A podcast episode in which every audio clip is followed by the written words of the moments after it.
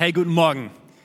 Wir haben jetzt in diesen Wochen über eine Serie gesprochen, die haben wir überschrieben, Gott spricht, hörst du's? Ich habe die Freude, uns heute in den dritten Teil mit reinzunehmen und mich bewegt so sehr der Psalm 69, der mal der Ausgangspunkt für diesen dritten Teil sein soll. Wir finden ja in den Psalmen das Gebets- und das Gesangsbuch der alten Israeliten und dort wird zum Ausdruck gebracht, wie so Menschen in die Gegenwart Gottes gekommen sind, wie sie auch ihre ganzen Gefühle und Emotionen und das, was wirklich in ihnen gewesen ist, zu Gott gebracht haben. Und hier in Psalm 69 haben wir es mit einem Hilfeschrei zu tun, mit einem Ruf der Verzweiflung, mit einer Sehnsucht danach, dass Gott endlich spricht, dass Gott endlich antwortet, dass Gott endlich handelt. Der Psalm 69 hat 37 Verse und ich empfand ihn als etwas zu umfangreich, ihn komplett hier vorzulesen. Habe deshalb einige Verse herausgepickt, die aus meiner Sicht sehr gut die Botschaft und den Charakter dieses Psalms treffen.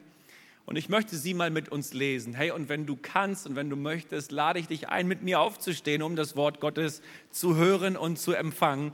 Psalm 69, Abvers 2, da heißt es, rette mich Gott. Das Wasser steht mir bis zum Hals. Ich versinke im tiefen Schlamm. Meine Füße finden keinen Halt mehr. Die Strudel ziehen mich nach unten und die Fluten schlagen schon über mir zusammen. Ich habe mich heiser geschrien und bin völlig erschöpft. Der letzte Hoffnungsschimmer ist erloschen. Vergeblich halte ich Ausschau nach meinem Gott. Und dann in Vers 8, man verhöhnt mich, weil ich zu dir gehöre. Schimpf und Schande muss sich über mich ergehen lassen. Und nun in Vers 14 ändert sich die Perspektive. Ich aber bete zu dir, Herr. Und jetzt ist die Zeit gekommen, in der du mich erhören wirst. Antworte mir, du hast so viel Gutes für mich bereit. Ich rechne fest mit deiner Hilfe.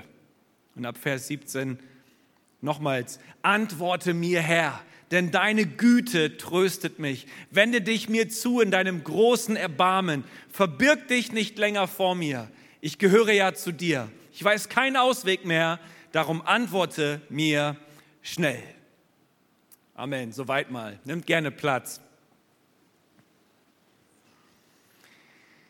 Im Jahr 2009 hat der niederländische Künstler Johann van der Dong eine Idee gehabt. Seine Idee war, Gott braucht ein Telefon.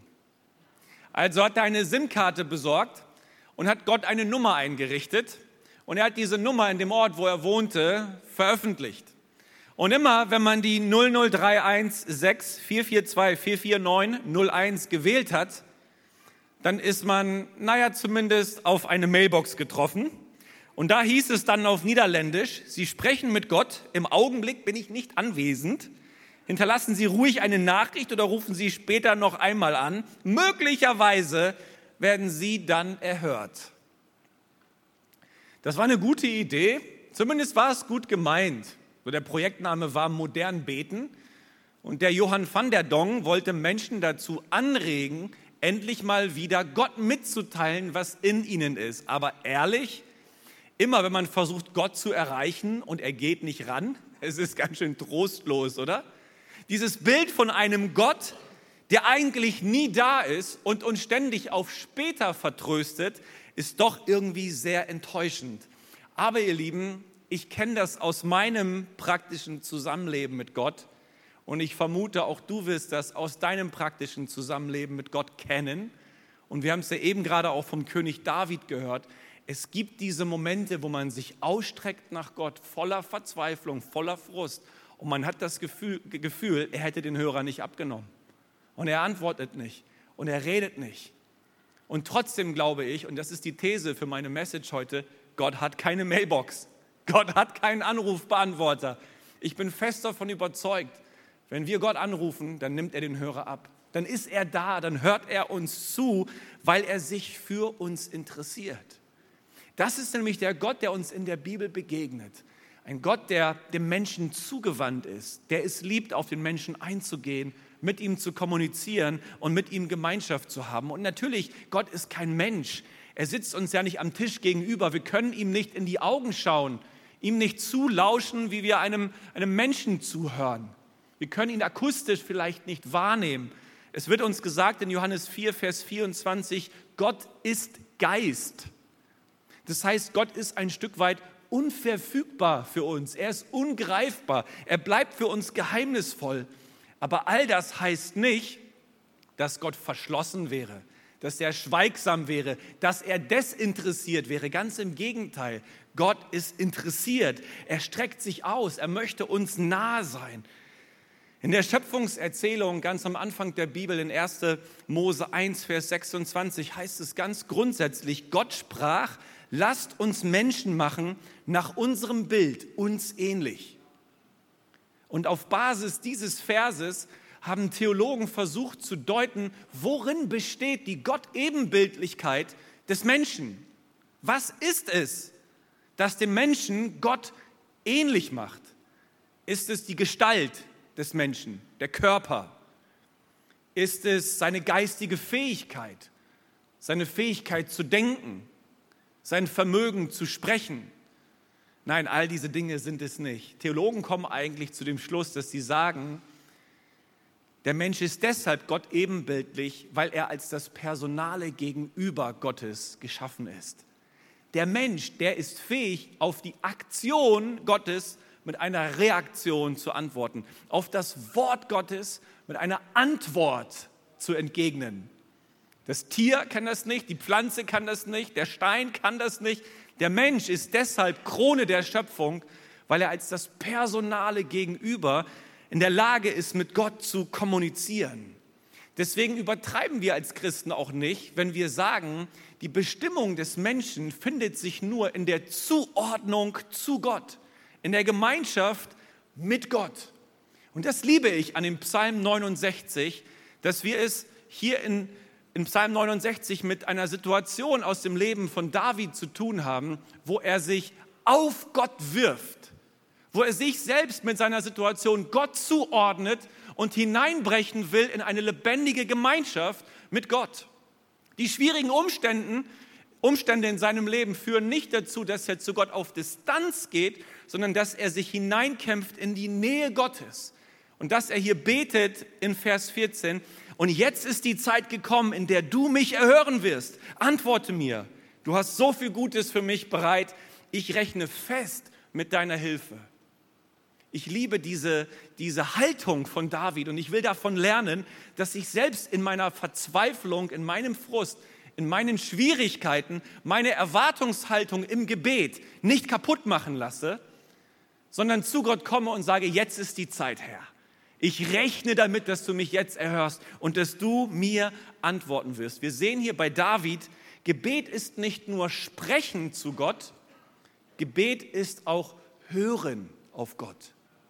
Gebet ist von dieser Erwartung getragen, wenn ich spreche, möchte mir jemand antworten. Anders gesagt, Gebet ist kein Monolog, Gebet ist Dialog. Und manche von euch sitzen jetzt vielleicht hier und müssen sich die 200. Predigt über, über Gebet über sich ergehen lassen und denken, ey Mann, diese Prediger da vorne, die sprechen immer von Kommunikation und Gemeinschaft und Austausch mit Gott. Gebet ist Dialog mit Gott, aber wie genau soll das eigentlich stattfinden in meinem Leben? Irgendwie höre ich, akustisch zumindest, die Stimme Gottes nicht. Worin liegt eigentlich die Sinnhaftigkeit in dieser Kommunikation mit Gott, wenn ich es doch mit einem Gott zu tun habe, der alles weiß. Und hier möchte ich uns mal ein paar Spannungsfelder des Gebets öffnen. Warum soll ich beten, wenn Gott doch alles weiß? Ich meine, er weiß, was ich brauche, noch bevor ich ihn darum bitte. Bedeutet Gebet, ich muss Gott daran erinnern, was ich nötig habe. Mann, er kennt mich doch besser, als ich mich selber kenne. Warum soll ich beten, wenn Gott doch alle Menschen liebt?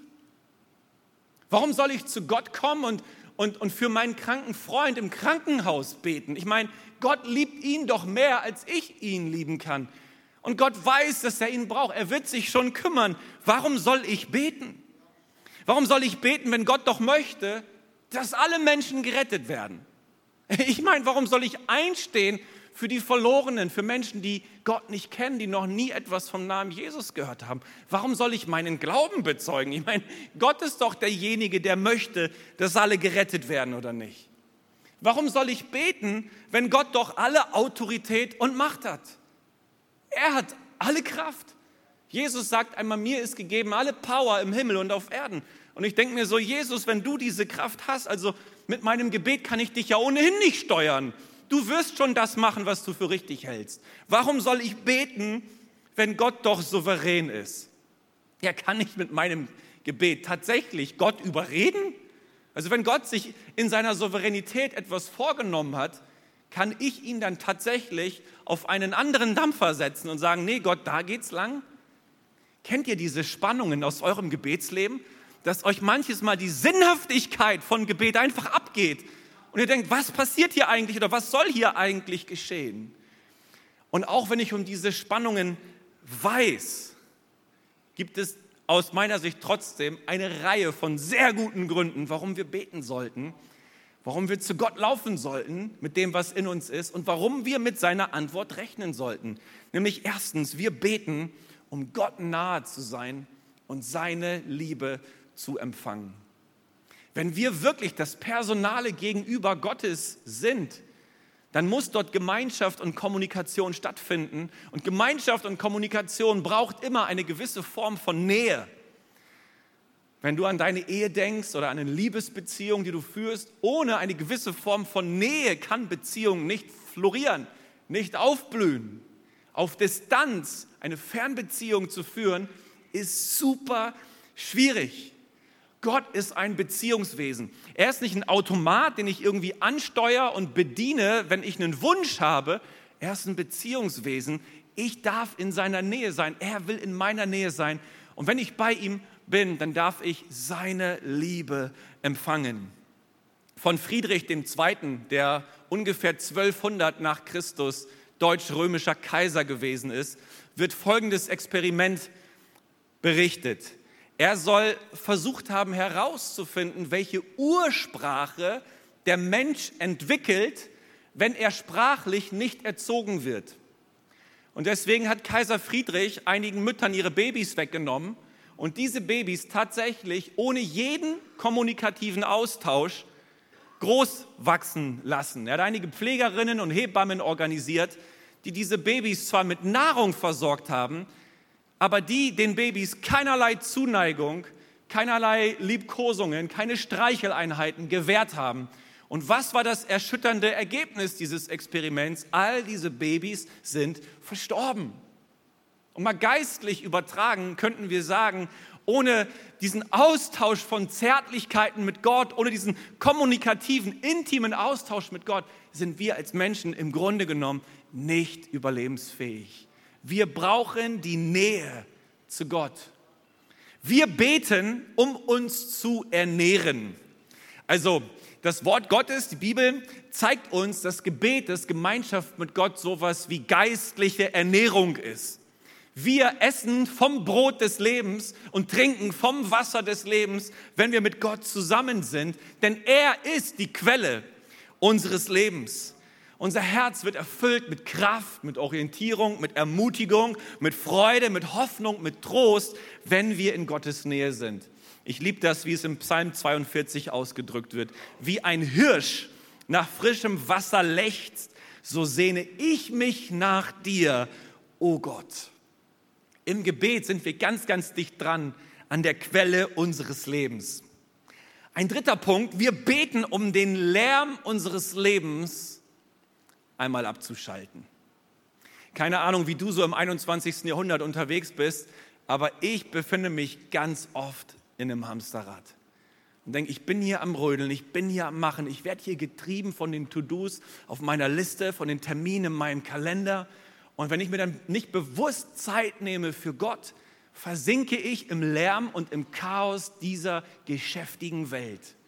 Aber wenn wir sagen, Herr, wir blocken uns mal frei, wir gehen mal offline, wir gehen mal in den Flugmodus, um mit dir Zeit zu verbringen, dann schalten wir mal alles um uns herum ab.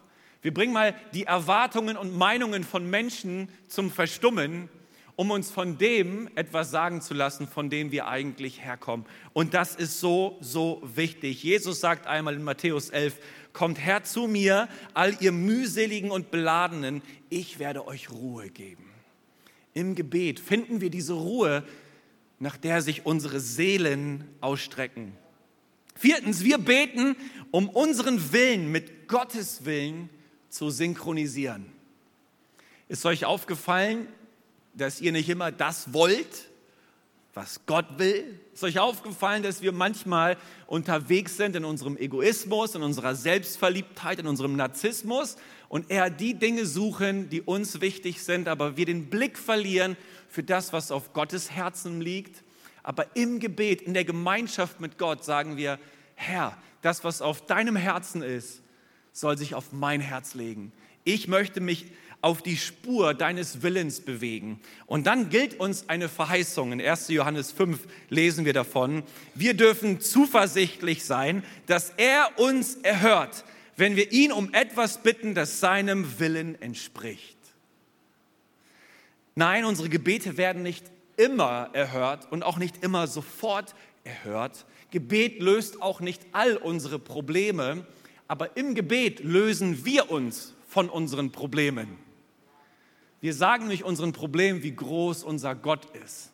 Und wir bringen unser Herz in Synchronität mit dem Herzen Gottes. Fünftens, wir beten einfach nur, um Gott zu ehren. Derjenige, der betet, macht damit ja deutlich, Gott, ich erwarte alles von dir und nichts von mir. Ich erwarte, dass du das Unmögliche möglich machst. Ich setze nicht auf mich selbst, sondern ich setze auf dich. Gebet ist ein Ausdruck von Ehrerbietung, von Lobpreis und von Dankbarkeit Gott gegenüber. Wir beten, um mit Gottes Eingreifen zu rechnen.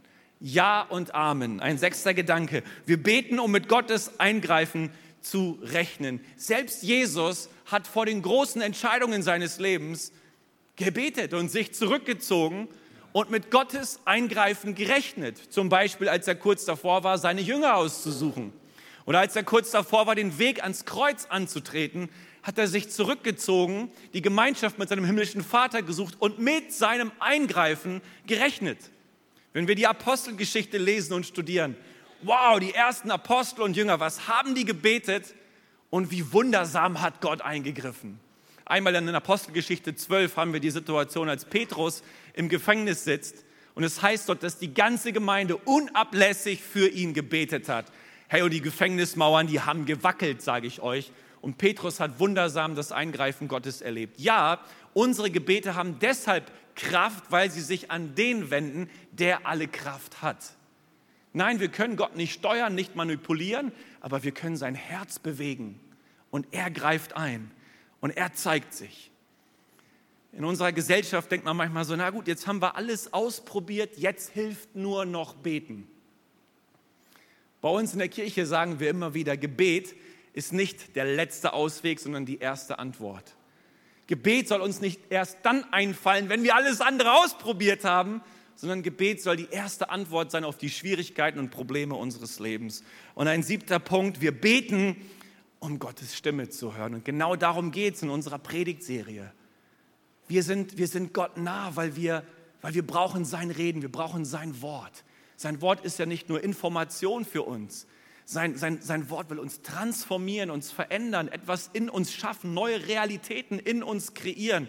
Hey, und habt ihr das schon mal erlebt? Wenn Gott spricht, wie sich unser Herzenszustand verändert und wir eine komplett neue Perspektive auf unser Leben bekommen. Wir beten, um Gottes Stimme zu hören. Und das liebe ich so sehr an Psalm 69. David, der aus einer Situation der Verzweiflung und des Frustes und der Enttäuschung heraus betet, rechnet fest mit der Hilfe Gottes. In Hebräer 11, Vers 6 heißt es, ohne Glauben aber ist es unmöglich, Gott wohl zu gefallen. Denn wer Gott naht, der muss auch glauben, dass er ist und denen, die ihn suchen, ein Belohner sein wird.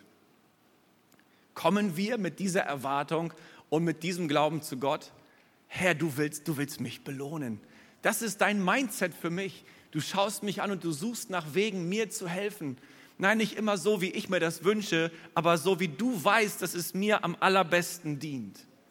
Und ich will dir heute zurufen, völlig egal, was, was gerade das Handicap, das Dilemma, das Leid in deinem Leben ist. Dein Gebet ist niemals vergebens. Dein Gebet ist niemals umsonst.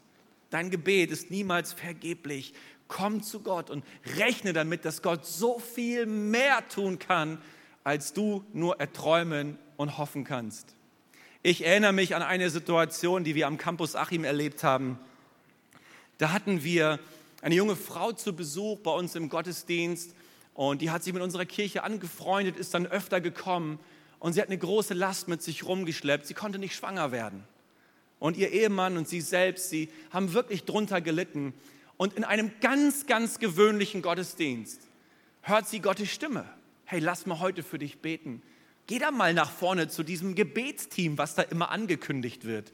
Und dann geht sie nach vorne in einem gewöhnlichen Gottesdienst, betet mit einem ganz gewöhnlichen Menschen aus unserem gewöhnlichen Gebetsteam ein ganz gewöhnliches Gebet, nur um dann zwei Tage später festzustellen, der Weg zur Adoption, auf den sie so lange gewartet haben, ist frei und sie haben als Ehepaar die Chance bekommen, eine junge Tochter bei sich zu Hause aufzunehmen. Heute sind sie bei uns in der Kirche und haben eine bezaubernde Tochter, die Gott ihnen geschenkt hat.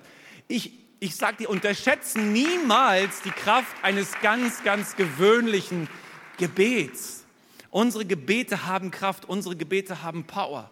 Und gleichzeitig weiß ich, während ich euch das erzähle, dass ich mit einem Ehepaar aus unserer Kirche unterwegs bin, die seit vielen, vielen Jahren sich Kinder wünschen und auch nicht schwanger werden. Und jetzt neulich, gerade erst letzte Woche oder war es Anfang dieser Woche, war ich im Austausch mit ihnen und habe gehört, dass, die, dass der nächste Versuch der künstlichen Befruchtung wieder fehlgeschlagen ist. Und da ist so viel Enttäuschung. Und da ist so viel Frust und so viel Unverständnis. Und nein, ich habe keine schlauen und platten Antworten dafür. Aber ich weiß, dass diese Situationen dazu da sind, unser Gottesbild zu formen, unsere Ausdauer zu formen und auch unser, unser Verständnis von dem, was Gebet ist, zu formen. Denn seien wir ehrlich, manchmal denken wir, Gebet ist deshalb nötig, weil wir Nöte und Anliegen haben. Und dann sind wir so unterwegs nach dem Motto, hey Gott, du bist für uns ein Erfüllungsgehilfe. Gebet heißt, ich komme dann zu dir, wenn ich etwas brauche. Und noch schlimmer ist, es gibt so, so gefährliche Ansätze in unserem Denken naja, wenn Gott mein Leid, meine Not, meine Klage nicht erhört, ah, dann muss ich halt was falsch machen. Wenn ich doch, wenn ich doch glaube und bekenne und bete und ich bekomme trotzdem nicht, dann stimmt etwas mit mir nicht. Das führt uns in eine Anklage, das führt uns in eine Selbstverdammnis, das macht uns kaputt und vor allen Dingen wir verlieren das Bild von Gott als einem personalen Gegenüber und wir betrachten ihn als ein Automat, der dafür da ist, uns das zu geben, was wir brauchen. Und Glaube ist dann nicht mehr so sehr eine Beziehungsvokabel, wo es um ein Vertrauen geht, sondern Glaube ist plötzlich ein Prinzip, das ich anwenden muss, um zu meinem Erfolg zu kommen. Aber von der Bibel her werden wir in eine Beziehung zu Gott eingeladen. Und eine Beziehung hat Höhen, sie hat Tiefen, sie hat viel Unverständnis und Frust und genauso viel schöne Momente, Intimität. Das, was wir von der Bibel her entdecken und gerade von den Psalmen, ist, dass Gott sich nach einer echten, authentischen Beziehung mit uns sehnt und danach ausstreckt. Dietrich Bonhoeffer, er beschreibt diese Spannung folgendermaßen. Nicht alle unsere Wünsche aber alle seine Verheißungen erfüllt Gott. Das gefällt mir gut. Ich will dich heute daran erinnern, Gott ist treu.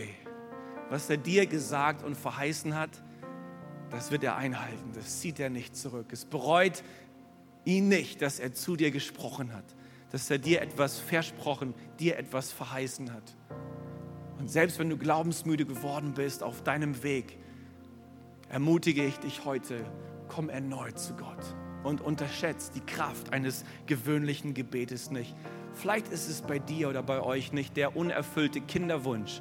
Vielleicht ist es etwas anderes, was dich plagt. Vielleicht wirst du gemobbt in deiner Schulklasse oder an deinem Arbeitsplatz, wirst du ausgegrenzt. Vielleicht bleibst du alleine zurück, hast das Gefühl, du bist nicht liebenswert. Dir fehlen die richtigen Freunde in deinem Leben. Vielleicht strugglest du an deinem Arbeitsplatz, hast ein leeres Bankkonto, oder eine zerbrochene Beziehung, steckst irgendwo in einem Konflikt. Vielleicht bist du gefangen in dem Frust über deine, deine Süchte und über deine Sünden und kommst nicht weiter. Was hast du heute mitgebracht? Ich ermutige dich, komm zu Gott. Werf dich auf Gott. Deine Bestimmung besteht darin, dich Gott zuzuordnen und Gemeinschaft mit ihm zu suchen. Und mach dein Herz fest an ihm. Von der Psychologie her wissen wir, dass wir als Menschen so viele Wege suchen, mit unserem Schmerz, mit unserem Frust umzugehen. Zum Beispiel den Weg der Belohnung. Wenn wir uns vom Leben und von Gott unfair, ungerecht behandelt fühlen, dann suchen wir nach Wegen, uns eben selbst zu belohnen. Und ich meine, ich, ich versuche auch so Belohnungen in meinen Alltag einzubauen. Zum Beispiel so ein Hafer-Cappuccino am Nachmittag, finde ich, ist immer eine richtig gute Belohnung. Natürlich, unbedingt, wir, wir brauchen solche Dinge. Aber manchmal denken wir, wir haben das Recht, uns zu belohnen mit Dingen, die uns eigentlich nicht zustehen und die uns eigentlich nicht gut tun und die auch nur eine Scheinlösung sind für unseren Schmerz keine Ahnung, was, was, was es sein kann, übermäßig viel Schokolade essen oder shoppen ohne Kreditlimit oder was auch immer. Ja, ja Männer verziehen sich dann zurück und, und verbringen irgendwie stundenlang bei Social Media oder, oder ziehen sich Pornofilme rein oder was auch immer, um sich irgendwie für etwas zu belohnen. Oder aber wir suchen nach Wegen, unseren Schmerz zu betäuben. Einfach damit wir uns dem Schmerz nicht stellen müssen. Und damit wir dieses hart, diese harte Auseinandersetzung mit Gott, diesen Kampf mit Gott auch nicht ausfechten müssen, suchen wir nach irgendwelchen Wegen, unseren Schmerz zu betäuben. Keine Ahnung, wir, wir suchten irgendwie stundenlang Netflix-Serien durch oder so. Wir verziehen uns in irgendeine Parallelwelt, um einfach nicht spüren zu müssen, was uns wirklich bewegt. Und mein lieber Zuhörer, meine liebe Zuhörerin, das sind nur Scheinlösungen. Die werden uns langfristig nicht in die Freiheit führen, nicht in die Heilung führen was uns frei macht, ist der, ist der Ruf der Verzweiflung und der Hilfeschrei. Gott, ich brauche dich. Ich brauche, dass du zu mir sprichst. Jetzt ist die Zeit gekommen, wo du mich erhören wirst. Antworte mir. Ich rechne fest mit deiner Hilfe. Lauf mit dem, was dir zu schaffen macht, zu deinem Gott.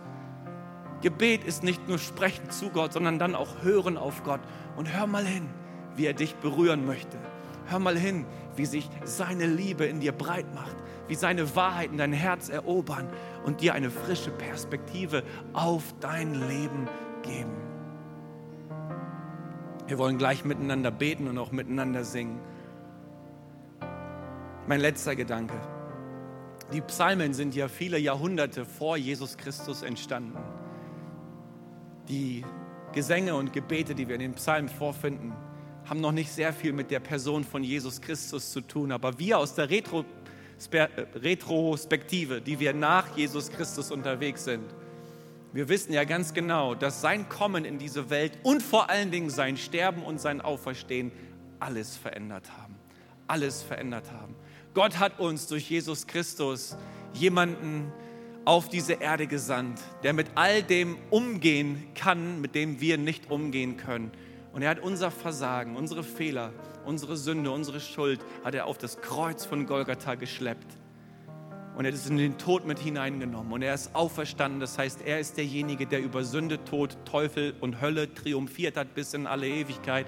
Deswegen hat nur er allein die Kraft und die Fähigkeit, uns frei zu machen, uns zu befreien von all diesen Dingen und uns auch langfristig von der Konsequenz des Todes zu befreien und uns ewiges Leben zu schenken. Und ihr Lieben, durch die Brille dieses, dieses Sohnes, Jesus Christus, schaut Gott uns an und betrachtet uns. Und wenn wir an Jesus glauben, hey, dann sieht Gott uns an und sagt, hey, ich, ich will dir nah sein. Du, du bist gerechtfertigt, du bist geheiligt, dir ist vergeben. Du, du hast die Power, ohne, der, ohne die Macht der Sünde unterwegs zu sein, frei zu sein. Ich will dir meinen Heiligen Geist schenken, der, der in dir lebt, der, der, der dich führt, der dich stärkt, der dir die Kraft gibt, nach der du dich sehnst. Glaubst du an diesen Jesus? Hast du diesen Jesus schon kennengelernt? Er will dich heute neu erfüllen mit seinem Geist, mit seiner Power und mit seiner Kraft. Lass uns mal gemeinsam auf den Vers 14 von Psalm 69 schauen und das bekennen, was wir dort lesen. Lass uns diesen Vers gemeinsam lesen. Jetzt ist die Zeit gekommen, in der du mich erhören wirst. Antworte mir. du hast so viel Gutes für mich bereit, ich rechne fest mit deiner Hilfe. Komm, wir stehen gemeinsam auf und wir rechnen fest mit seiner Hilfe. Ich ermutige dich jetzt dort, wo du stehst, erheb deine Stimme. Sprich du mit Gott und erwarte, dass er dir antworten wird. Komm, wir erheben gemeinsam unsere Stimmen. Wir singen, wir beten ihn an. Er ist da und er möchte uns begegnen.